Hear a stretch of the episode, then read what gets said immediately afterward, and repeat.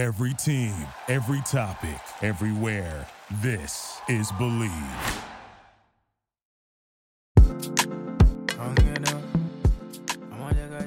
Hey everyone, welcome to the Heart Over Hype podcast. I'm your host, Dr. Shamar Charles.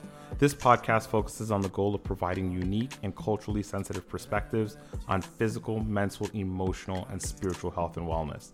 Our goal is to provide you with the best millennial and Gen Z health news you can use. If you like this podcast, follow us on Instagram at HOH the podcast and give us a rating of five stars on iTunes or wherever you listen to your podcast. Now, without further delay, let's get started.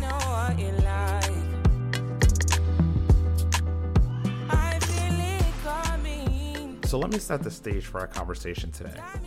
My dad never met his dad. He lost his dad four months before he was born. By eight, he would lose his mother, and by 13, he'd also lose his grandmother. He dreamed of making them proud, and that's exactly what he did. He was raised by his great aunt, who made education his absolute bedrock. And that was integral to his success because raising a young boy in rural Haiti, when you have very, very, very little, isn't easy. But he worked hard in school, and eventually he became a published author and a school principal, and really he was well on his way to making it. The term self made doesn't do his efforts justice. He's the hardest working person I know, and you're all probably wondering why I'm sharing this story with you. Well, it's to paint the picture that the Charles way is the hard way. My dad uh, hasn't had a large family to share his success with, but we know that our last name, the Charles last name, comes with a steely reserve and a passion to make a big difference in this world.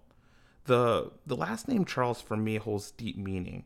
Uh, it's more than just a last name, it's a legacy. And this legacy is one that screams nothing ever comes easy to a Charles. And that's the legacy of my cousin by heritage and shared culture, today's featured guest, Dr. Melissa Charles. Melissa originally hails from Ottawa, Canada. She came to the States on an academic scholarship to Oakwood U- University in HBCU, shout out to all my HBCUs, and eventually graduated from Loma Linda School of Medicine's dual doctoral program. Her PhD is in microbiology and molecular genetics. Her residency specialty is anesthesiology. But her story is one of absolute perseverance. It is your typical Charles story. I met Melissa because we have a mutual friend, Anne Louise, and I noticed that Melissa and I had the same last name and we both had um, a Haitian background. I am always looking to piecemeal my father's ancestry so the both of us can know where we come from. So I reached out to Melissa just on a whim to see maybe if we're related. Uh, we met up one day um, when I was in California on a work trip and we instantly connected. When I heard her story, I knew we were family even though we had no way of proving it. So, without further ado, welcome the beautiful, the amazing Dr. Melissa Charles, the real Dr. Charles of the family. Uh, Melissa, to kick us off, can you tell us about your journey to medicine, starting when, uh, starting from rather, when you were a little girl to now? Labyrinth, and um, if I were to ask myself as a seven or even ten year old or even thirteen year old, I never envisioned medicine as being a career path. And the way that medicine has opened up to me now as an adult is, is quite phenomenal. So, as a kid, um, my first love was art. And my first recollection of picking up a pencil or a paintbrush was with my father. And I was just completely enamored by it. I knew that that's something I wanted to pursue, not exactly sure in what capacity it would eventually unfold, but I knew very well at that time that that is the direction that I wanted to be in. So I went to an art high school. I'm skipping a lot, but I went for the interest of time. I went to an art high school, and part of our requirement to um, get into medicine, uh, excuse me, not get into medicine, but to graduate was to complete 48 hours of volunteer work. And just out of convenience, I used to stay in the studio late at night. Um, there was a hospital close by. So it was this health center that allowed volunteers to come in and put in hours. And that was my first introduction to medicine as a viable career option. So I pivoted from there, um, and this wasn't an aha moment. It definitely occurred through multiple hours of seeing patient care, patient interaction, and also kind of witnessing as, uh, you know, I suppose a fly on the wall, the different facets of healthcare. And I, I really fell in love with the way physicians were not only directly involved in care, but it also tapped into your analytical space, et cetera. So my trajectory into medicine was not traditional in the sense that I didn't do straight undergrad, straight medical school. um, and from the perspective of where I was standing from, the option of going to college here in, in the United States was so exorbitant. And I'm the third of four kids, is raised by um, a single mom. And so it definitely did seem like something that was feasible financially, despite the scholarships that was offered. Um, so through a very weird way, um, I think I came to the U.S. with a few hundred dollars and just a determination that this was going to come to pass. And I was very fortunate to have visionaries and people who chimed in and helped out that helped make the way um, a bit more smooth than it would have been had they not been present.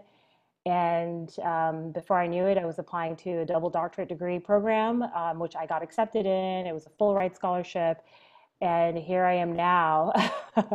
now, the interesting part is um, while I matriculated, I, um, when I graduated, I did anesthesiology residency and eventually transitioned out. And I think uh, speaking with you, um, I'm going to call you Dr. Charles, speaking with you and a few other colleagues who had branched out into different um, avenues, but still implementing medicine made that transition much more um, easier for me. And I'm so happy I made that transition. So now I work as a clinical research scientist doing consultant work for oncology research and clinical trials. It truly warms my heart to know that I played some small role in your journey. So thank you for sharing that. You've taken a bit of a circuitous path in medicine, and now you're pursuing a non traditional route. Can you tell us a little bit about this alternate career path and what you like about the work you do? Yeah, absolutely. Um, what I love about the work that I do is that I interface and interact with so many physicians that are on the cusp of challenging the therapeutic landscape and paradigm for some of the deadliest forms of cancers. And so you they potentially could help um, dictate what the standard of care and guideline will be in the next uh, 10, 15, or even 20 years. And so, what I love about the work that I do is I am engaging in clinical research, um, not in a very indirect fashion, but it allows me to also stay abreast on new developments and keep my hand on the pulse of what is relevant with a multitude of physicians. And so I have an understanding of standard of care and different guidelines, institutional policies, and how things are delivered, which I definitely wouldn't have been privy to. The other thing that I absolutely enjoy about this line of work, which is a little different, much different from being in the OR, um, is the work life balance.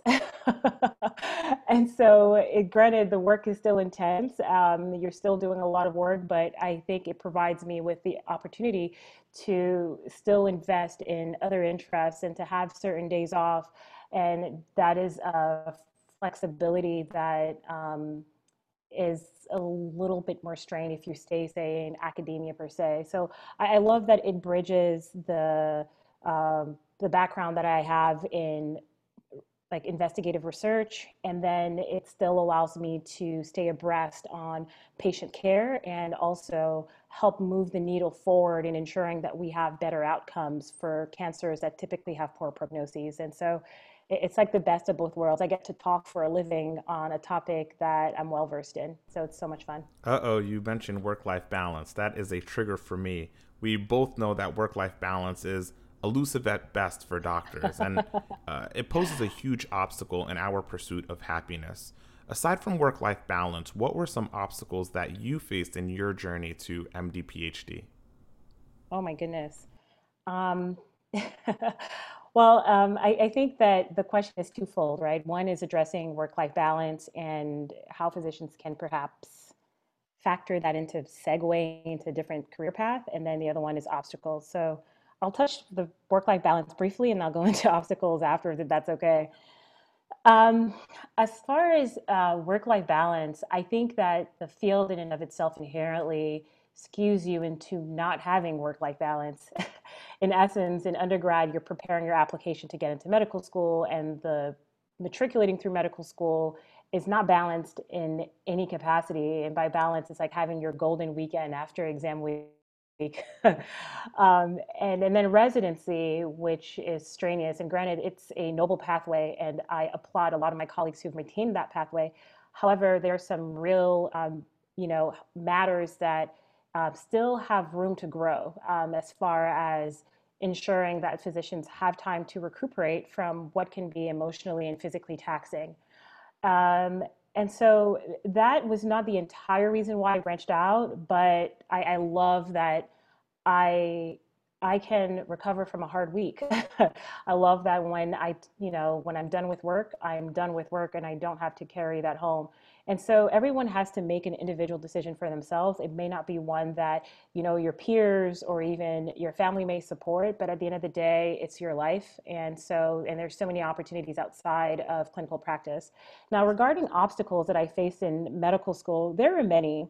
And I think, you know, especially in 2020 with um, the magnifying glass uh, on issues of, you know, inclusion and diversity, I, think that when I was matriculating, some of those issues may have um, influenced uh, certain opportunities or certain certain ways that certain um, I'm trying to be very careful with my words here.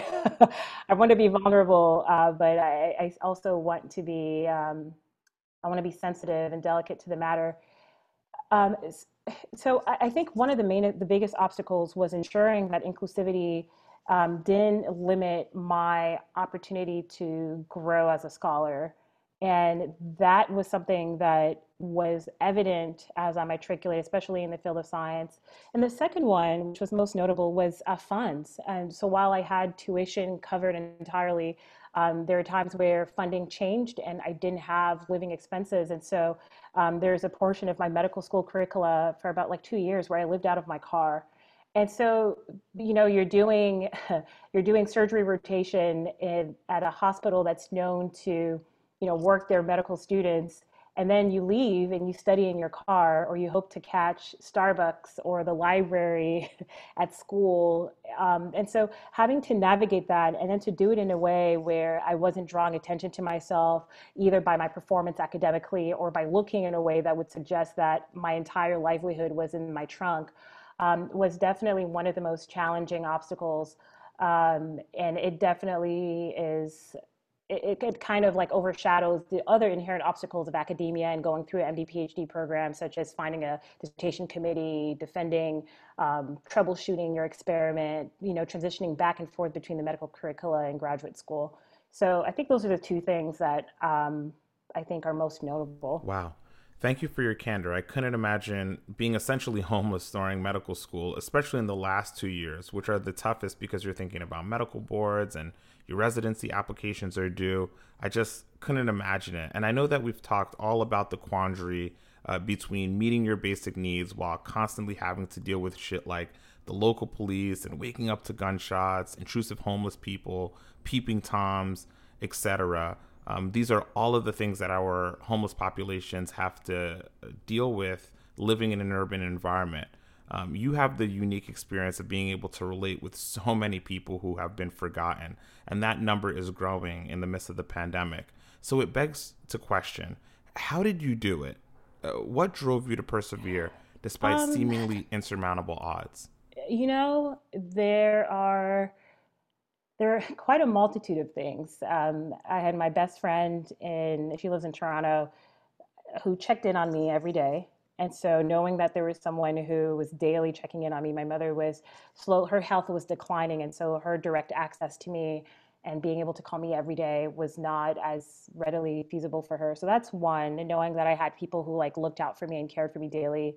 Um, the other one would be my faith um, believing that this trajectory would lead to something uh, fruitful at the end, and knowing that I I didn't want to finish the way that I was. I didn't. I felt like the story ending with me saying, you know, I I I hustled and, and, and struggled in my car and, and then I ended up leaving. I just didn't want the story to finish. So in some way, stubbornness.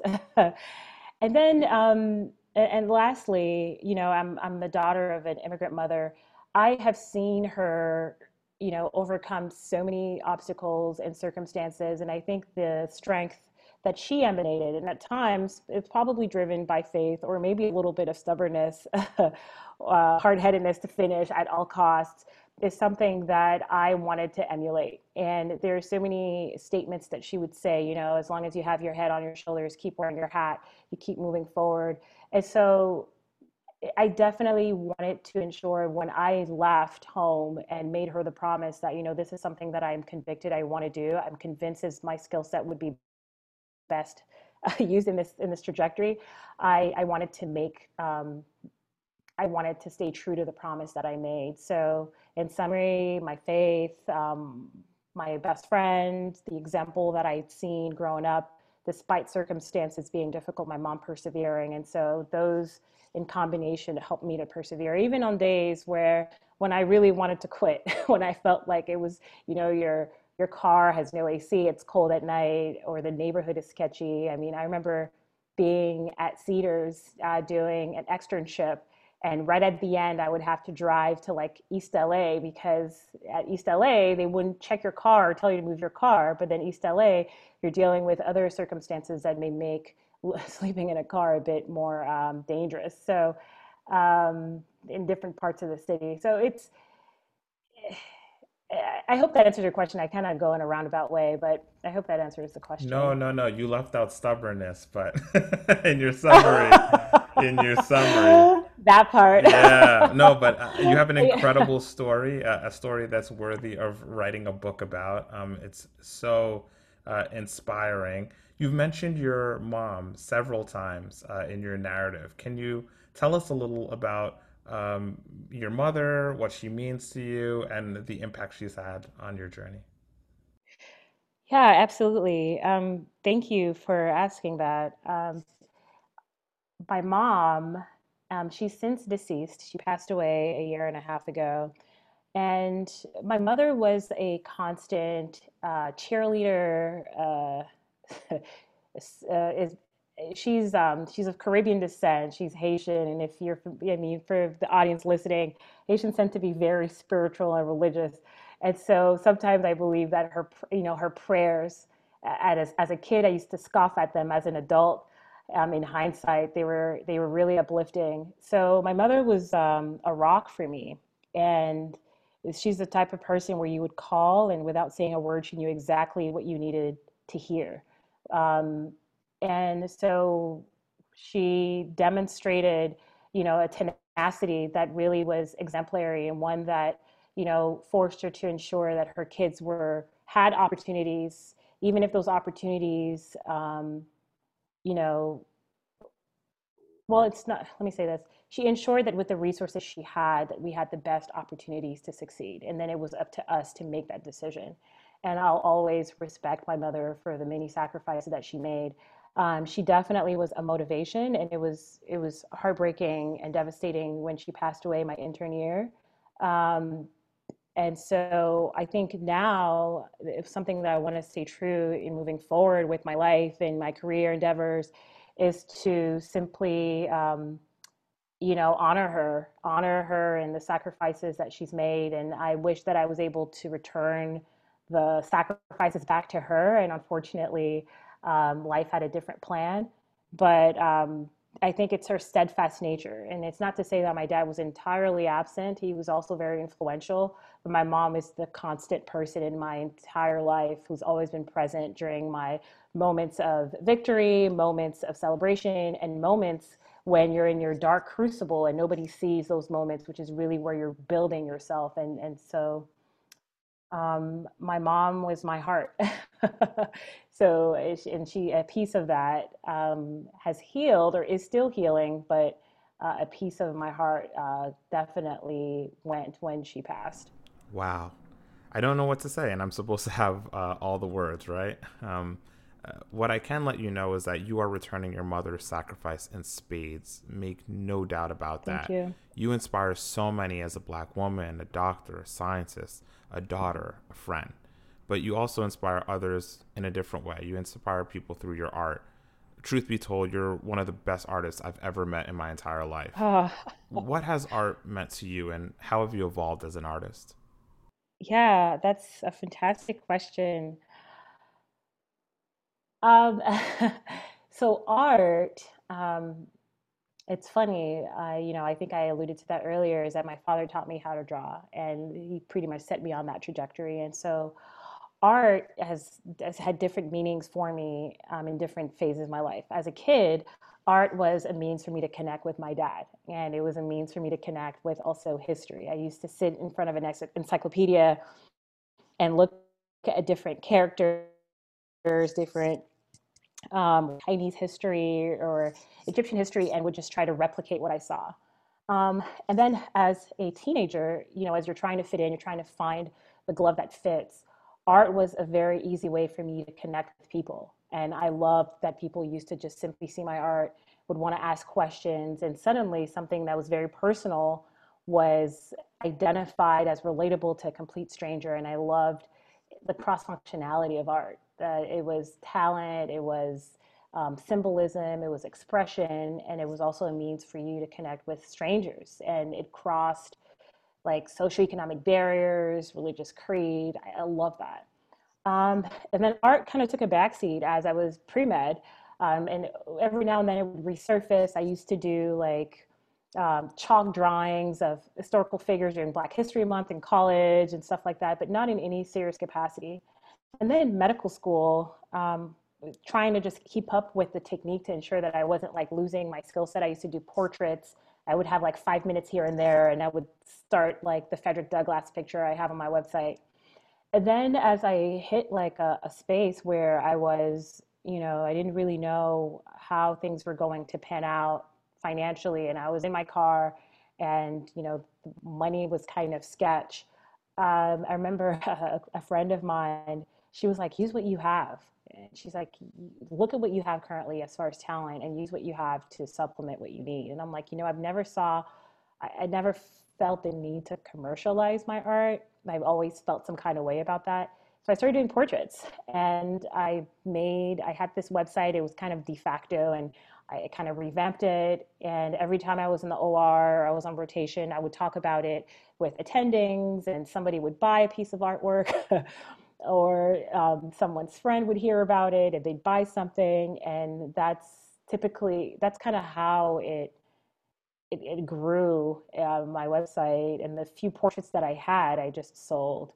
Um, as far as like commissioned work, I haven't done that much. Um, there are a few that's come here and there, but not in any significant like capacity that I would consider myself like a full fledged artist. In Los Angeles, there's such a huge community of artists, so I I try to humble myself in light of those who are currently thriving in that space.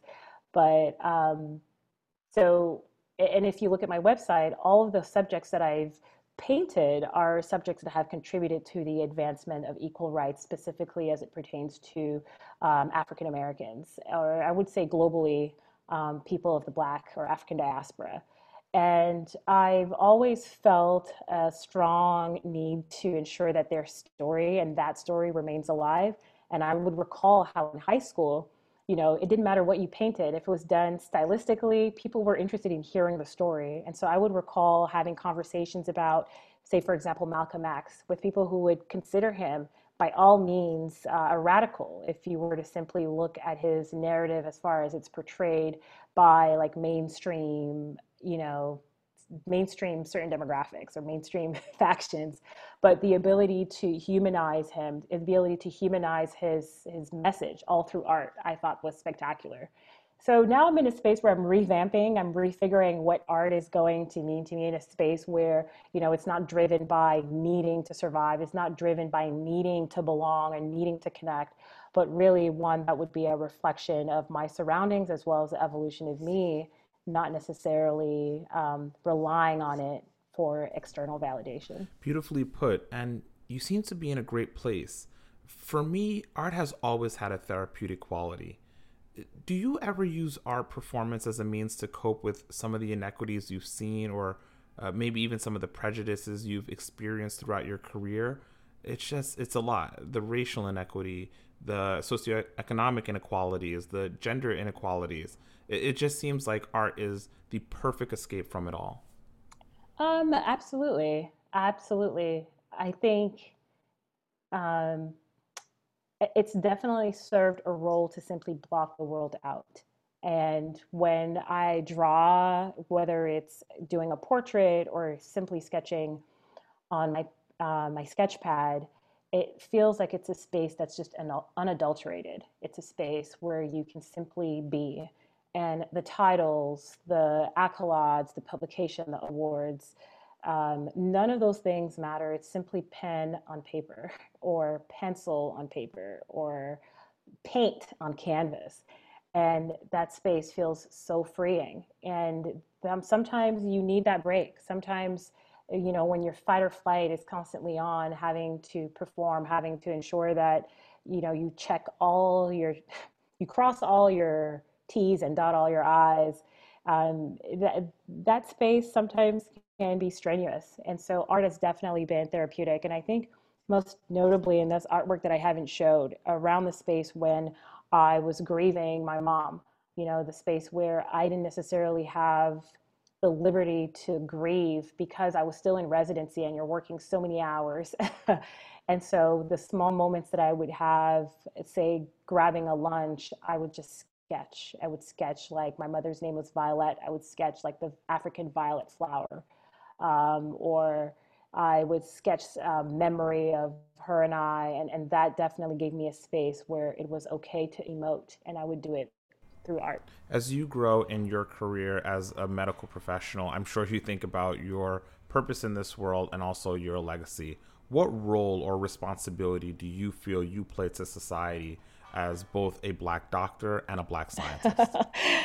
um, you know what's funny?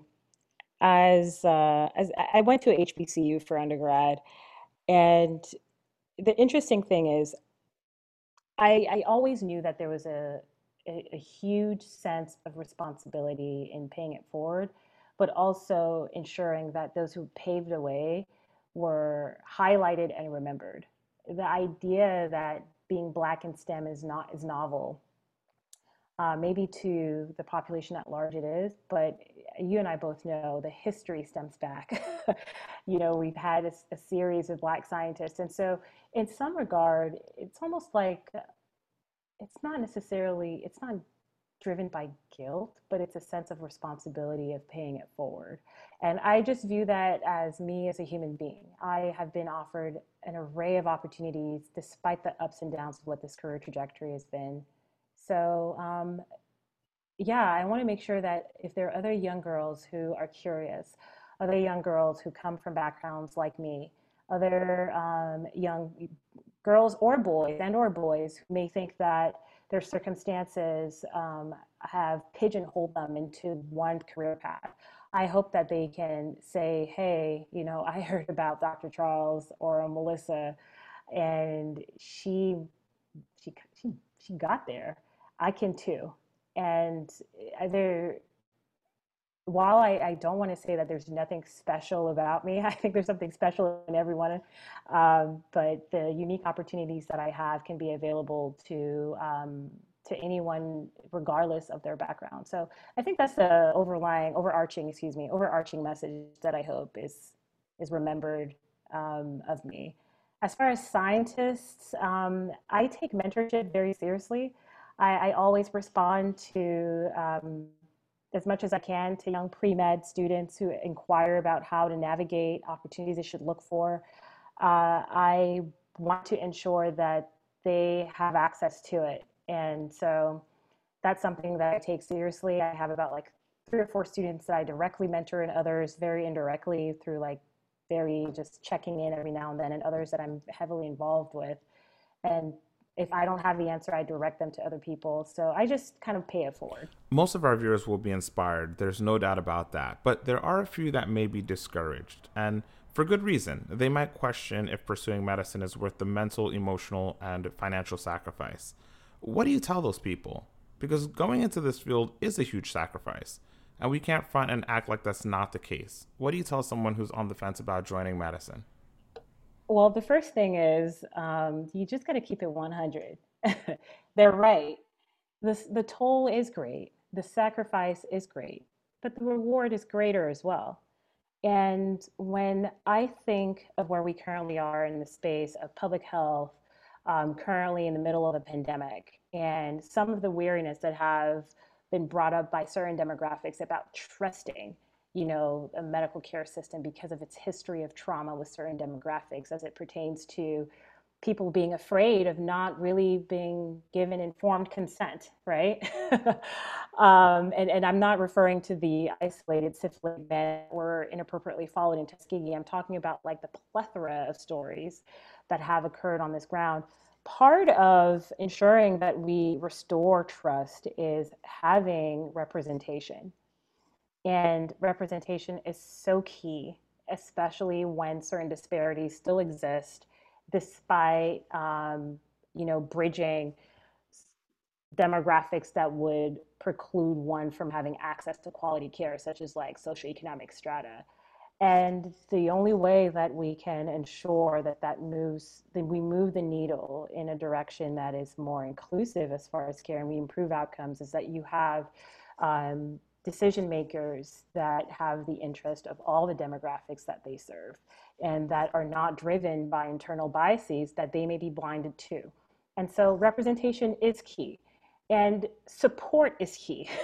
there is a huge, um, a huge team of Black physicians that just simply may not be easily tapped into. And so I'm hoping, you know, as I progress in my very non traditional career, for those who still want to pursue a traditional career, that I can connect them with the network of Black physicians that I'm exposed to, those who still practice and those who don't, so they can know that there are so many ways to ensure that these disparities don't exist. So the reward is going to be greater. And I think you do have to be a little neurotic to pursue this field. you know, you're you're sacrificing, you know, years of your prime time to ensure that you are, you know, being part of patient care. And, and that is noble and that is highly commendable. And so if this is your dream, don't let the sacrifice dissuade you because the reward will be great and time will elapse eventually. But if you know that it's that's not something for you, it's going to be too taxing, and you want to use other avenues to contribute to healthcare. Being a doctor is not the only way to do it. Being an MD isn't the only way to do it. You can do it in so many other capacities um, and still be just as influential. Um, I know in some cases I was taught by nurses more than I was taught by physicians as a resident. So I, I, I, think we have to look at healthcare in a more global capacity. You know, there are other ways that may not require the same level of sacrifice. And then when you look at where we currently are as far as history is concerned and where we want to be 10, 20 years, you know, um, being part of that narrative, being part of the overall fabric that mirrors and reflects the society that it serves will take the young black girl or black woman, black girl or black guy to say I'm going to stick through it regardless of how difficult and how much the sacrifice is. Thank you so much. We've definitely been inspired. You are the real Dr. Charles. I am giving up the throne. You're just amazing. If our viewers are interested in connecting with you or buying some of your art, how can they reach you? Um, you can reach out to me at on Instagram, on my website, um, my Instagram handle is dr underscore m charles, and my website is um, melissacharlesart.com. And you keep saying I'm inspiring. I'm like, ah, I, I always cringe when people say that. Um, but I, I'm, I'm just, I'm the same regular girl from Ottawa, Canada, who left determined. And I try to stay true to some of the values that you know took me on this journey even now as a md phd clinical research scientist you know uh, a co-therapeutic lead for a clinical research trial it's I, am still that same girl and so uh, the journey was torturous but Um, you can always reach out. I'll do my best to return the message in due time. So Instagram, dr underscore m charles, or my website, melissacharlesart.com. That's all, folks. If you have any questions or comments, drop us a line on Instagram at HOH the podcast. Stay safe, wear a mask, and get your vaccine. I got mine. See you next week.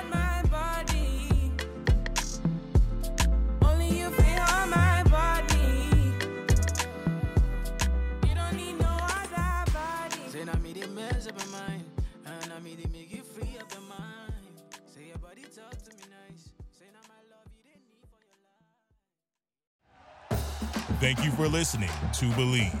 You can show support to your host by subscribing to the show and giving us a five star rating on your preferred platform. Check us out at Bleav.com and search for B L E A V on YouTube.